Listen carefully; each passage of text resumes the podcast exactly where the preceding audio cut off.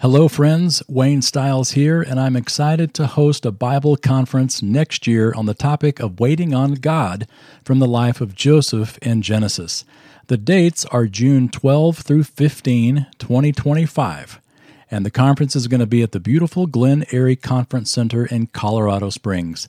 Fernando Ortega will be joining us to lead in worship each session and to give a concert one evening. More information and registration is going to be coming soon, but mark your calendar for June 12 through 15, 2025.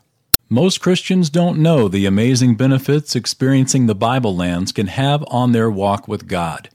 So, I created an online resource that helps anyone get the most from a Holy Land tour, whether they travel there physically or experience it virtually through our videos.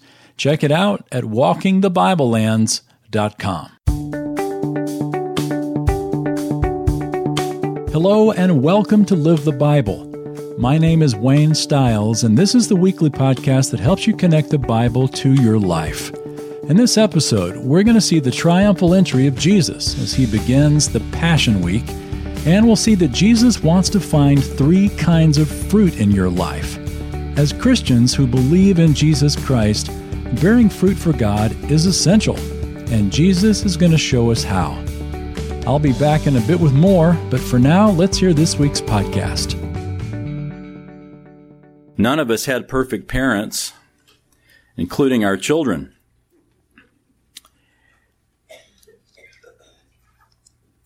Which makes it so hard to try to buy greeting cards. Have you ever been to the store and you're trying to buy a greeting card and you know, for a Mother's Day or Father's Day or a birthday or something like that. And it's just none of them work. You read through the, the cards and you think, where, where's the section on dysfunctional families? because they all say, you know, to the best mother, you know, you know, you're my, you're my best friend. And well, what if she wasn't? What if she w- wasn't? It's tough. So that's when you buy a blank card and you just kind of do your best to, to fill it in. We're, but the the truth is we all deserve to receive dysfunctional cards because we all contribute to the uh, the difficulty of our families. Well, in Mark chapter 11, it sounds a bit twisted to say that uh, the application goes right to our family, but you'll see toward the end of it where it exactly does.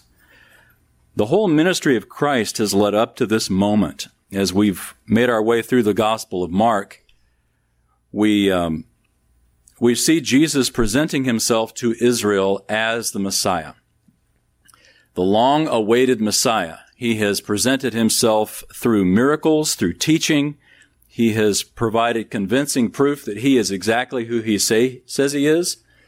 And he has proved it by doing miracles. And he says, you know, repent for the kingdom of heaven is at hand. If Israel will repent and will change their way of thinking from the way they are to following uh, Jesus of Nazareth, then Jesus of Nazareth, Jesus the son of David, will actually provide the kingdom of God, the long awaited kingdom of God. Well, time went on and Jesus began to realize, or it began to be evident, uh, that Israel wasn't going to accept him in spite of the miracles. In fact, they attributed the miracles that he was doing to Satan, to the power of the devil, as opposed to the power of the Holy Spirit. And Jesus began to withdraw his public offer of the kingdom of God to Israel and began to train his disciples for plan B, which was really plan A all along, but it was a mystery. The apostle Paul tells us that it was a mystery in the Old Testament, not revealed prior to this time. Jesus took the disciples up to Caesarea Philippi and said, I'm going to start something called my church. And even the gates of Hades will not be able to stand against it. Well, the apostles wanted nothing to do with this. They didn't understand it. They didn't want Jesus to die. He revealed to them several times, we've seen in Mark chapter 8 through 10, that he's going to go to the cross and that he's going to rise again. But they rejected that. And instead they began to push the kingdom, and not only the kingdom, but their significant places in the kingdom, which was really what they were interested in. In fact, they were so interested in it, they began arguing with one another about who's the greatest.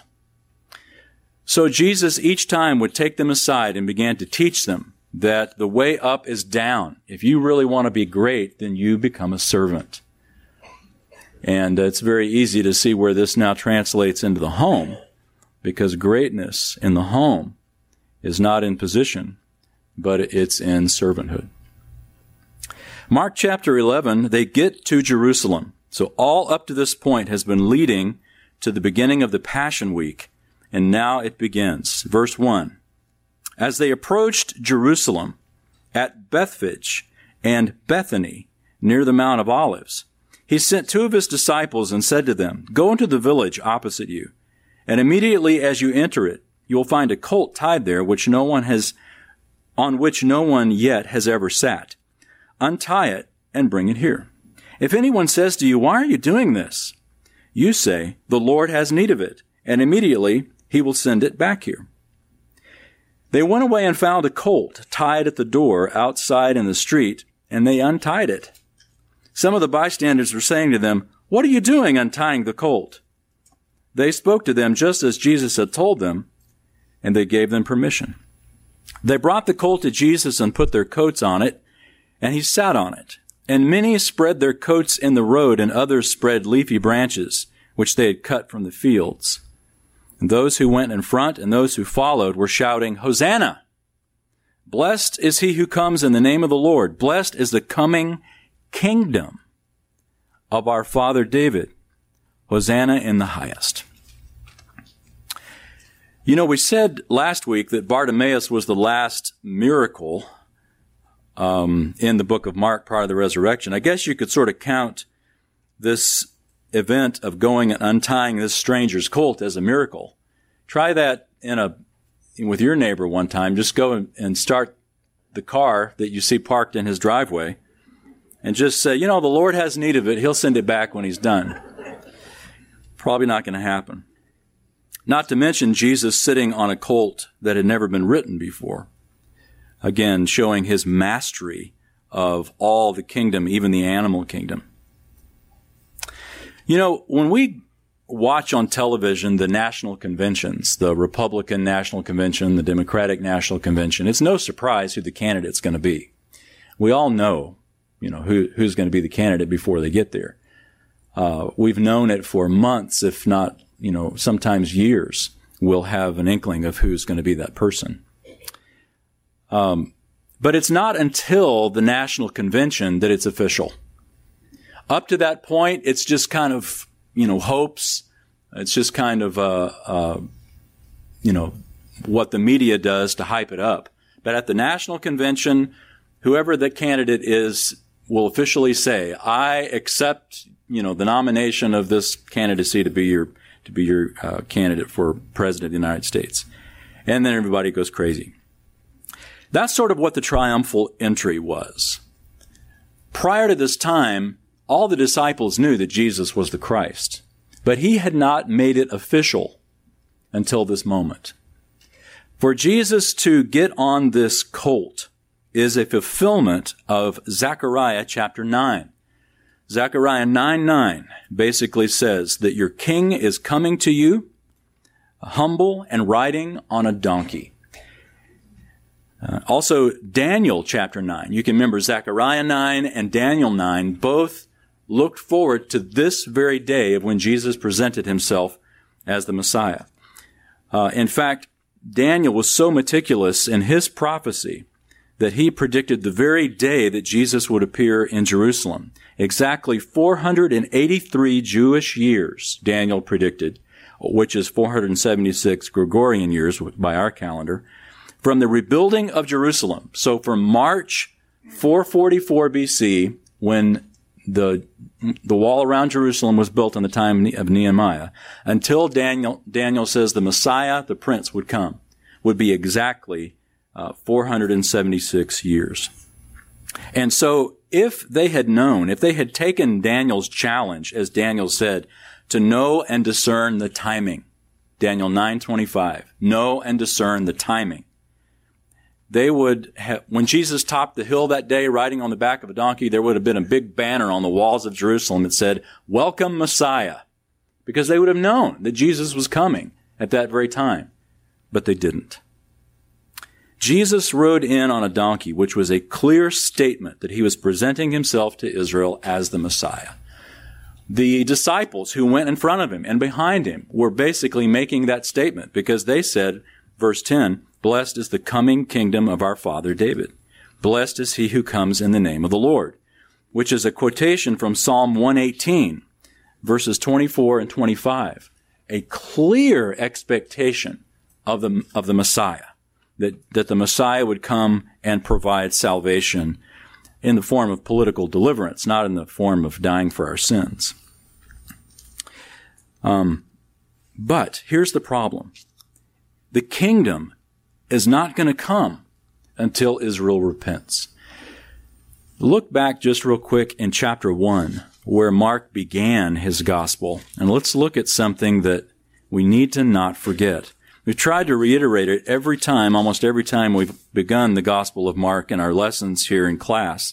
But look in chapter 1, verse 15. Mark 1:15 says, Jesus came into Galilee preaching the gospel of God, verse 15, and saying, The time is fulfilled, and the kingdom of God is at hand, or literally has come near. Repent and believe in the gospel, or believe in the good news. The good news, particularly that the kingdom is near. But repentance was key to that kingdom coming. And so for them to shout, now back in Mark 11, for them to shout in verse 10, blessed is the coming kingdom, the kingdom comes with repentance. And apart from repentance, as Mark showed us from the very beginning, the kingdom would not come. We know from another gospel, Luke's gospel, that Jesus was weeping as he rode down the Mount of Olives on the back of a donkey because he knew that uh, in just a matter of days that the nation would officially reject him as Messiah. So he officially presents himself, but uh, he knew that they were that it would be rejected. It's sort of like when sometimes when I'll offer Kathy a dessert and I know she won't want it, but you know I have to I have to offer because it's polite. If I'm going to be able to have a piece, I have to offer her a piece. I know she'll say no, but I have to offer. That's sort of like what Jesus was doing. He knew they would say no, but he had to offer because he had promised that he would. Zechariah had predicted it. Well, here on the Mount of Olives, on Sunday, the disciples are shouting for joy, but only in a few days on that same mountain, those same disciples at the bottom of that hill in the Garden of Gethsemane would flee and would desert Jesus. On the same mountain on Sunday, they proclaimed him who comes in the name of the Lord, and a few days later, on late Thursday night, early Friday morning, on that same mountain, those same disciples would flee in terror. Look at verse 11. Jesus entered Jerusalem and came into the temple. And after looking around at everything, he left for Bethany with the twelve, since it was already late. On the next day, when they had left Bethany, he became hungry. So this is Monday now. Seeing at a distance the, a fig tree in leaf, he went to see if perhaps he would find anything on it. And when he came to it, he found nothing but leaves, for it was not the season for figs. He said to it, May no one ever eat fruit from you again. And his disciples were listening. Monday morning. Now, most of us, Monday morning's pretty tough. You know, we're not maybe in the best of moods, thinking we've got to get up and you know, face a new week. Maybe Jesus was just having a bad morning. Jesus, uh, they were staying with Mary and Martha and Lazarus, probably in Bethany.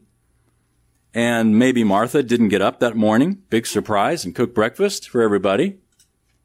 And so Jesus was hungry. Maybe he was in a bad mood. You, you know, I'm saying this facetiously, right? Jesus was not in a bad mood. Why in the world would Jesus curse a fig tree? It sounds more like something that would come from the Gospel of Thomas, these infancy gospel, infancy Gospel of Thomas, which is uh, heresy, talking about Jesus getting mad with his playmates and they fall over dead. How'd you like your kids to play with Jesus? Well, Jesus walking along the road sees this fig tree. It's not the season for figs, but he curses it anyway. Why? Well, listen to what a good trustworthy commentary wrote about this. Bible Knowledge Commentary says this. Fig trees produced crops of small edible buds in March, followed by the appearance of large green leaves in early April. And this is early April, or end of March, early April. Uh, this early green fruit or buds was common food for local peasants. An absence of these buds, despite the tree's green foliage promising their presence, indicated that it would bear no fruit that year. Eventually, these buds dropped off when the normal crop of figs formed and ripened in late May and June, the fig season. Thus, it was reasonable for Jesus shortly before Passover in mid-April to find, uh, to expect to find something edible on that fig tree, even though it was not the season for figs. So, if this wasn't a big surprise to Jesus, why did Jesus curse the tree that morning just for finding no fruit on it? Well, the text is going to tell us. But notice it says the disciples were listening. Verse 15. Then they came to Jerusalem and he entered the temple. Now let me just pause there for a second. This has happened before. Look back at verse 11. Jesus entered the Jerusalem and came into the temple and looked around and left. All right. Now verse 15. They came to Jerusalem and he entered the temple. So here we go again and began to drive out those who were buying and selling in the temple and overturned the tables of the money changers and the seats of those who were selling doves. And he would not permit anyone to carry merchandise through the temple. And he began to teach and to say to them, Is it not written, My house shall be called a house of prayer for all the nations? But you have made it a robber's den. In the original language, you is emphatic. You can just picture him pointing his finger. You have made it a robber's den. When you go to Jerusalem today, if you, uh, you'll probably walk through what's called the Christian Quarter and it is a a um, a labyrinth of streets with shops that you know the doors barely miss each other in the in the aisle as they open. And then it's just these merchants that that try to hawk their wares on you. It reminds me of uh, like bait on a trot line as you're walking down these streets. And every for some reason every set of postcards bottoms out at one dollar. You know, if they can't sell it to you for five bucks, then one dollar is, is what they'll offer. Everybody is trying to sell you something as a tourist when you're there. And it's sort of a collision in the Christian quarter. I think of it as a collision between faith and commerce. You're there because of your spiritual life.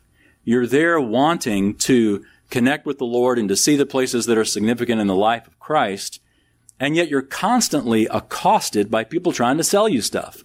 Part of it is because we look so touristy. I mean, we might as well have a shirt that says, sell me something on it. But the locals do this, and olive wood statues are uh, the treasure. I remember one time being in a store and it's olive wood everything. I mean, you walk in and the whole place is brown because it's just olive wood. And I saw one figure. It was, it looked like a bust of Elvis Presley. You know, it was this guy with this kind of curled up lip and the collar was, was up. And I thought, that's, what's Elvis doing here, you know, with Samson and, and David and Jesus in the manger scene? And so I asked the owner and he said, no, that's Joseph Smith. Joseph Smith, of course, is the founder of Mormonism. And I thought, well, Okay. And I told him I thought it was Elvis. And he said, if you like, it's Elvis.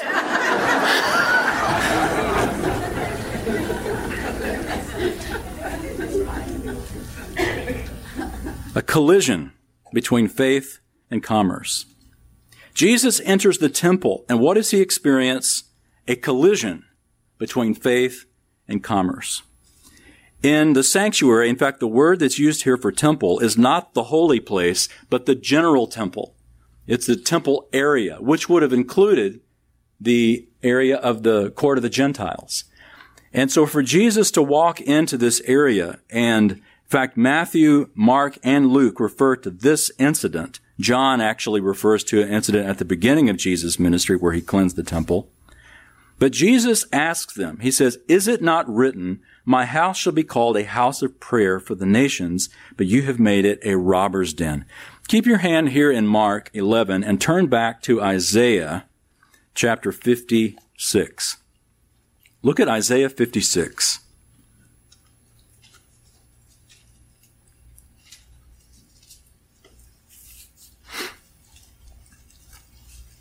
Isaiah 56. If you look at verse 5, it's kind of an interesting sidebar. If you ever wonder where the Holocaust Museum gets its name, Yad Vashem, a hand and a name, is verse 5. It speaks of a memorial. But the context, interestingly, is Gentiles. Gentiles. Uh, look at verse 6.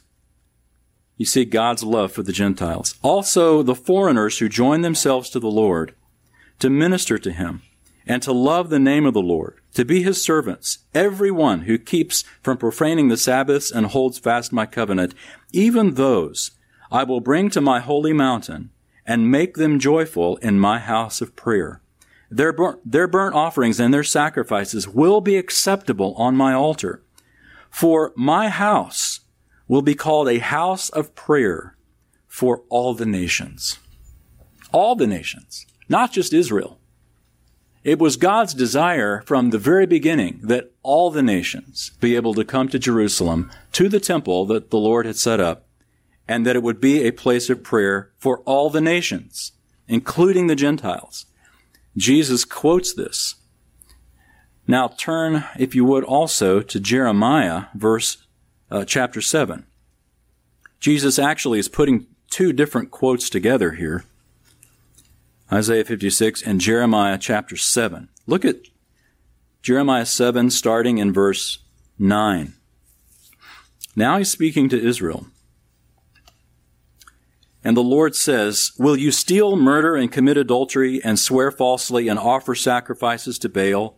and walk after other gods that you have not known, and then come and stand before me in this house, which is called by my name, and say, We are delivered, that you may do all these abominations?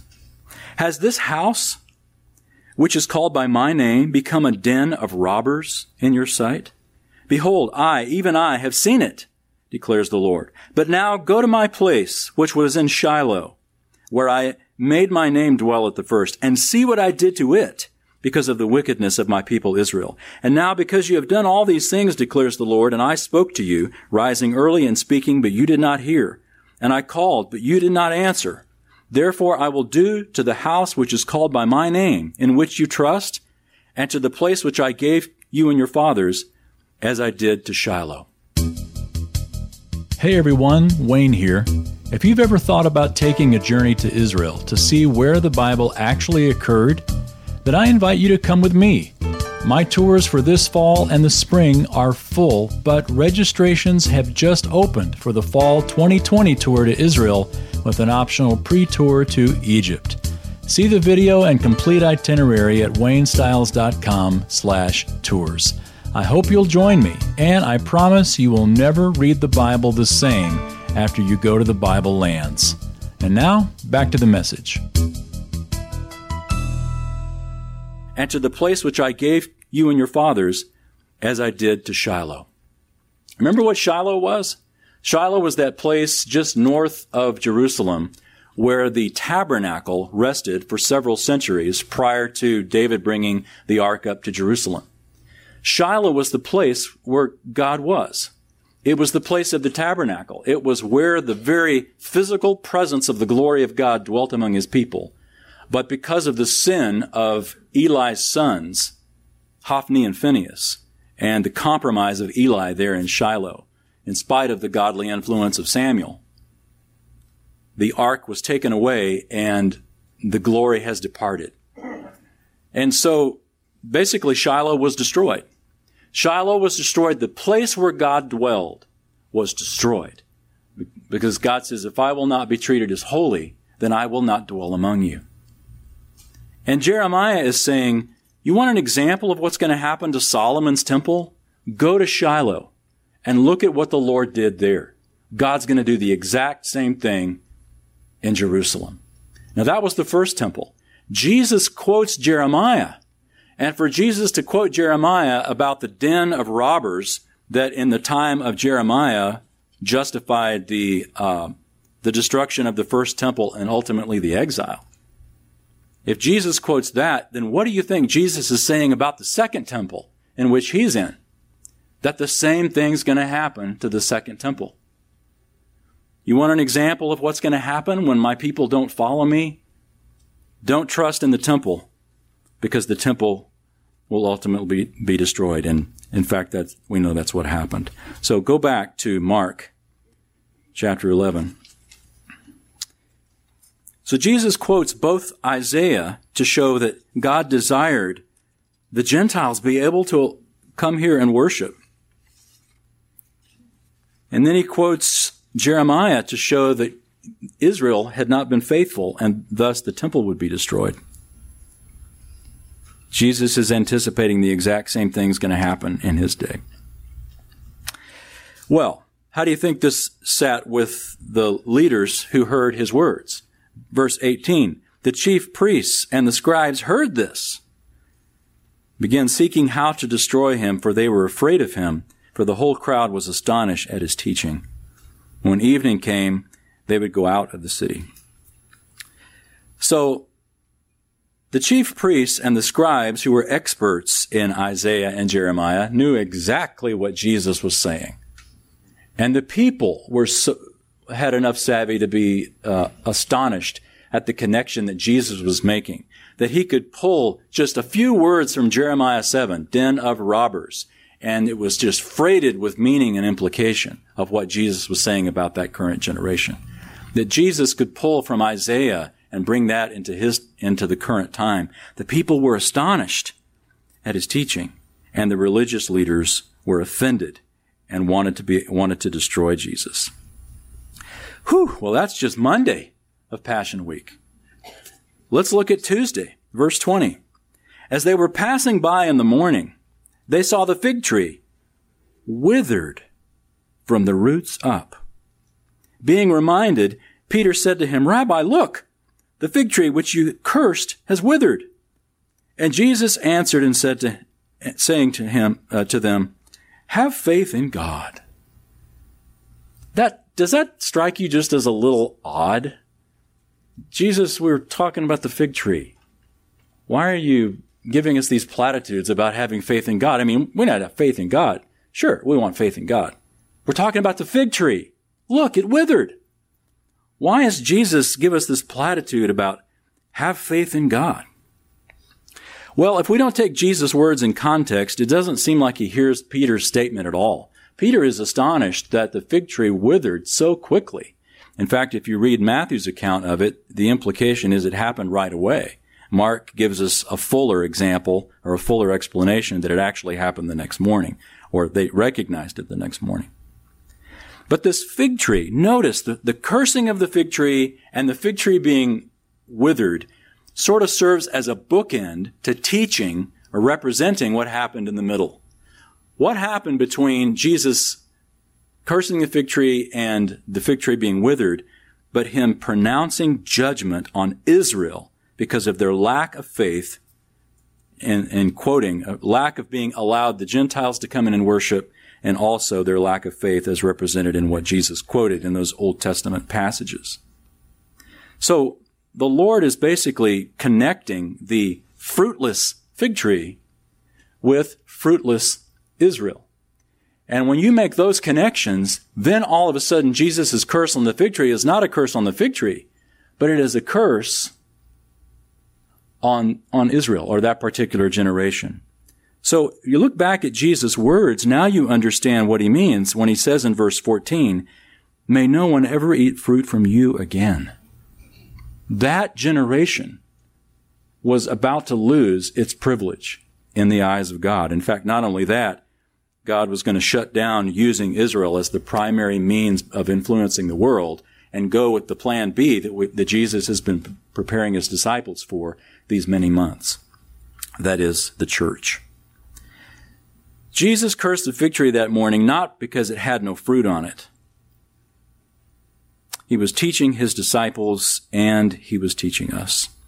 Plenty of leaves from a distance. It looked like it might have it. But when you got up close, you realize it didn't. Think about that principle in our own lives. Because on the exterior, we all have healthy leaves. But you get up close, is there fruit? If Jesus were to look at you from a distance, he'd be impressed. But if he got up close, what would he see?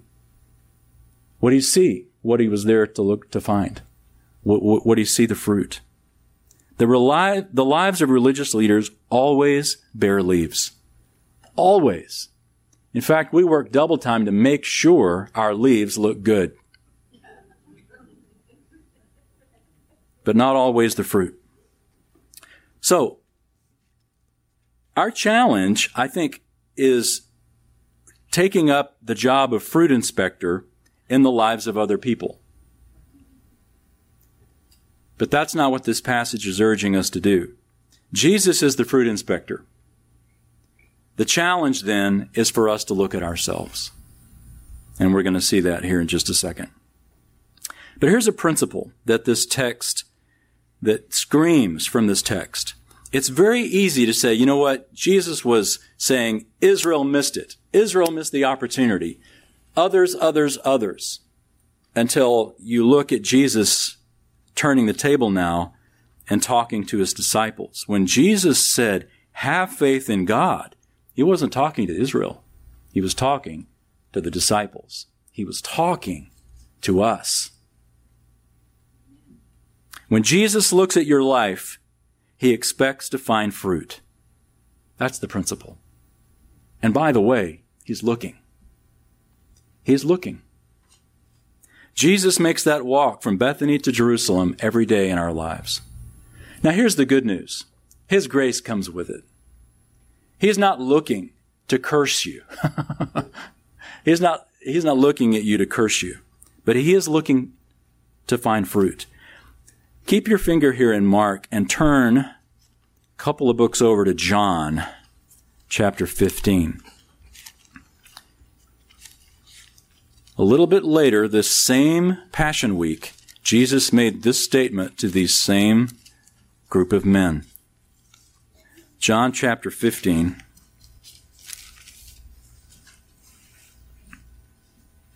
Look at verse 16. John 15, 16.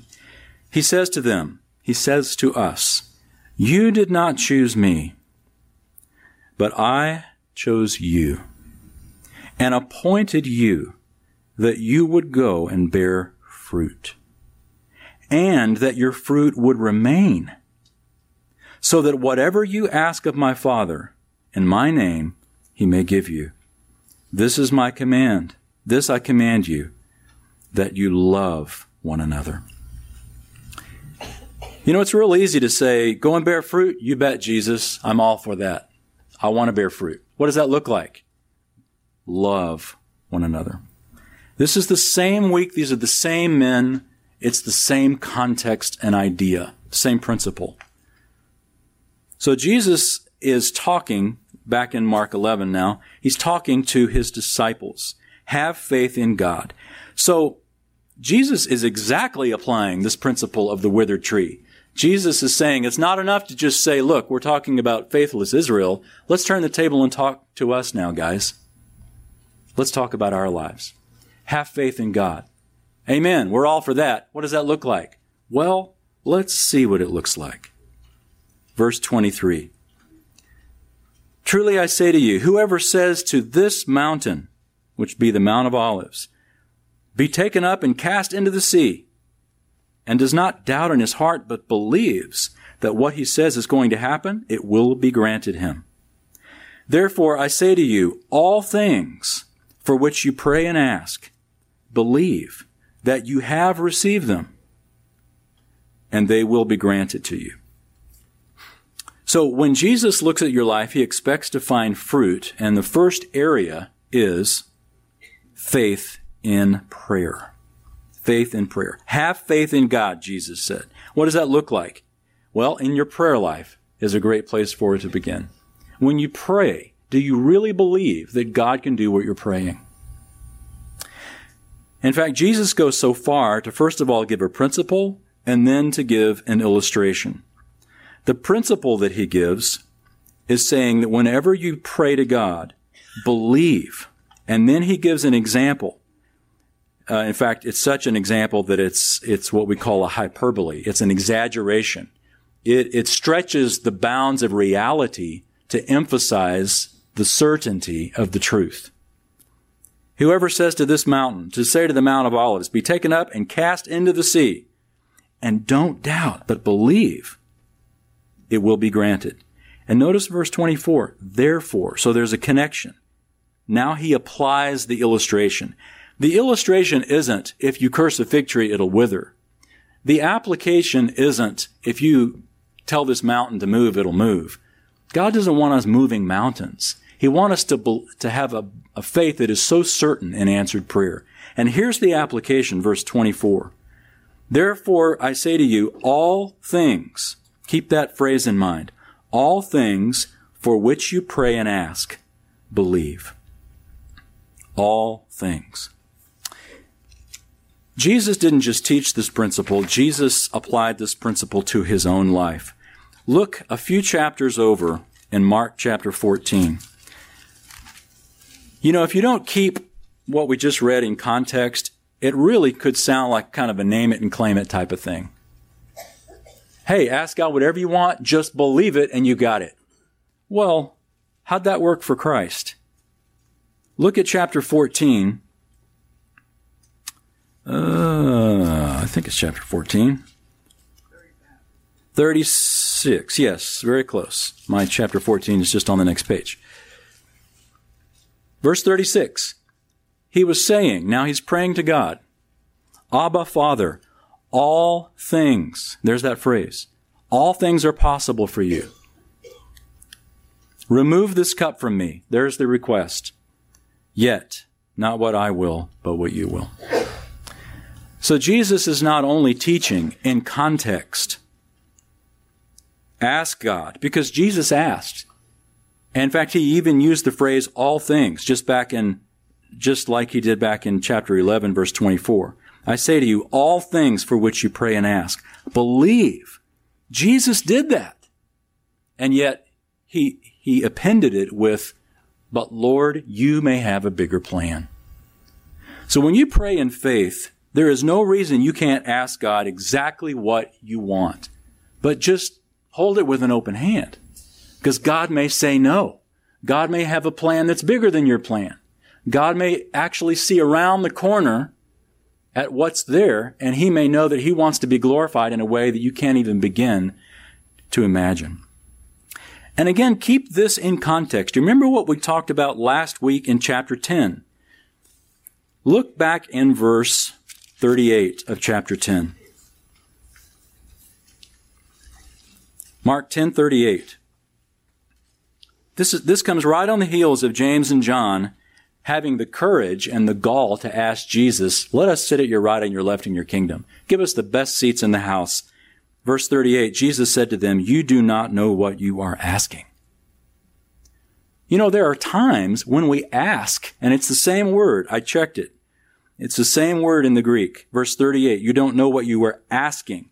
And then look back at chapter 11, verse 24 all things for which you pray and ask. Same word. But the reality is sometimes we don't know what we're asking. James and John, their prayer was, we want the best seats in the house. Jesus says, you don't know what you're asking. In that case, God's going to say, no, I've got a bigger plan. And it doesn't include me, you know, glorifying you guys. Interestingly, that also happened to Christ in Gethsemane. Mark shows us both examples of the example of James and John in this same context where what they asked was not right to ask. So Jesus said no.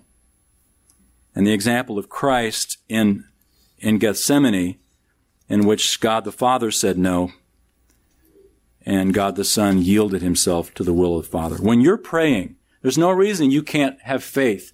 But what you're having faith is in God's ability to do it. Not that God will do it. One is presumption. Another is faith. There's a big difference between presumption and faith. Presumption is praying and assuming that, that God's will is your will. But prayer like Christ prayed is holding it with an open hand. Well, let's keep going. It doesn't just stop with prayer, but it goes deeper. Verse 25. Jesus says, Whenever you stand praying, forgive. If you have anything against anyone, so that your Father who is in heaven will also forgive you your transgressions. And then verse 26, you may or may not even have that in your text because uh, the bracketed text in my text shows that it's not in the earliest manuscripts. Probably was inserted by some scribe to give clarification of what Jesus meant in verse 25, because uh, the verse 26 is basically a repetition of the idea that Jesus taught in Matthew chapter 6 and Matthew chapter 18, which is basically this. If you don't forgive, neither will your Father who is in heaven forgive you your transgressions. That doesn't mean that you, as a Christian, if you don't forgive somebody, that you're going to go to hell. Notice Jesus says, your Father. We're not talking about you losing your, your position as a child of God, but he's talking about fellowship. Two different kinds of forgiveness. Once you place your faith in Jesus Christ, the forgiveness of all your sins was taken care of when Jesus died on the cross. The forgiveness that Jesus is talking about here is a forgiveness of fellowship. It's your relationship with the Father. And he's saying, if when you pray, if you have not forgiven somebody, you are not in fellowship with God. And you can live your life potentially a life out of fellowship. Remember one time, um, one of our daughters was treated very poorly by her coach. And um, I don't know, this wasn't the first time it had happened. And maybe it was one of those bad Monday mornings where I decided, you know what? It's time to curse a fig tree. And I went over to this coach, and what I said was right, the way I said it was wrong. And uh, big shocker, she didn't take it well. And, uh, you know, there wasn't the repentance that I had hoped for in her heart. And, uh, and I didn't either. And we locked horns right there on the court and uh, walked away from each other. And I thought, you know what, this this isn't right. I need to uh, I need to apologize.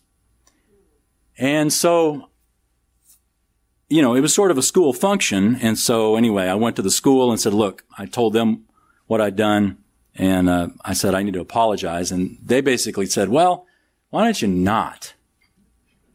because we don't want to cause any ripple. They knew this coach was a problem because we don't. I, I, don't know. I get the impression maybe they want to lose her or whatever. But so I I didn't for a, a little bit, and I thought, you know what, I, this isn't right. So the best I could do, if I knew that a face to face conversation couldn't happen, because I wasn't going to meet the this coach without an arbiter between us. Um, I just wrote her a letter wrote her a letter and apologized. Never heard back. But that's all right. I did what I had to do to make it right. Now, you may not be in a position that whoever it is that you need to forgive, that you are able to have a face to face conversation. Maybe you know that would not go well.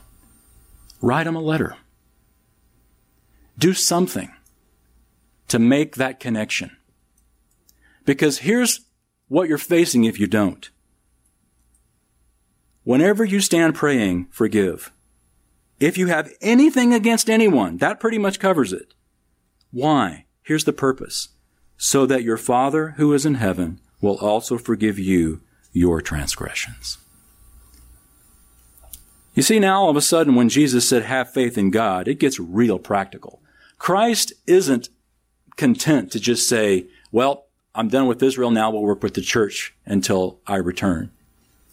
He says, no, guys, let's make it real practical. First of all, when you pray, you need to pray in faith and hold it with an open hand. And second, let's make it real practical. If there's anybody you need to forgive, And who do you think in the context that they would need to be forgiving? Remember after James and John asked their audacious claim, how the other apostles responded? They were indignant. This was just a couple of days ago in the text.